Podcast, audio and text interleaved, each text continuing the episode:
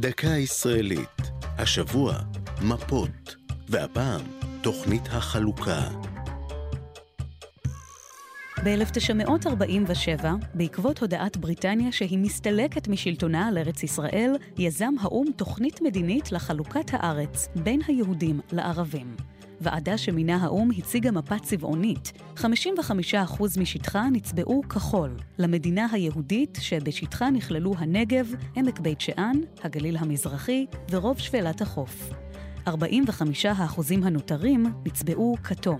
זו המדינה הערבית, שנועדה להתפרס על שטחי מרכז הגליל ומערבו, הרי השומרון ויהודה ורצועת עזה.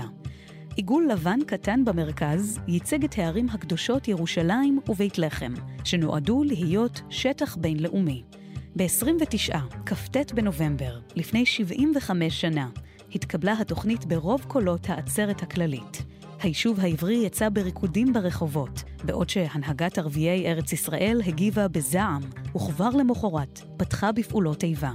בסוף מלחמת העצמאות לא נראה סיכוי למימוש התוכנית, וכך באו לקיצם ימיה הקצרים של תוכנית החלוקה, שאומנם לא יושמה, אך הביאה להקמת המדינה. זו הייתה דקה ישראלית על מפות ותוכנית החלוקה. כתבה יובל שילר, ייעוץ הדוקטור מרדכי בר-און, הפיקה ענבל וסלי.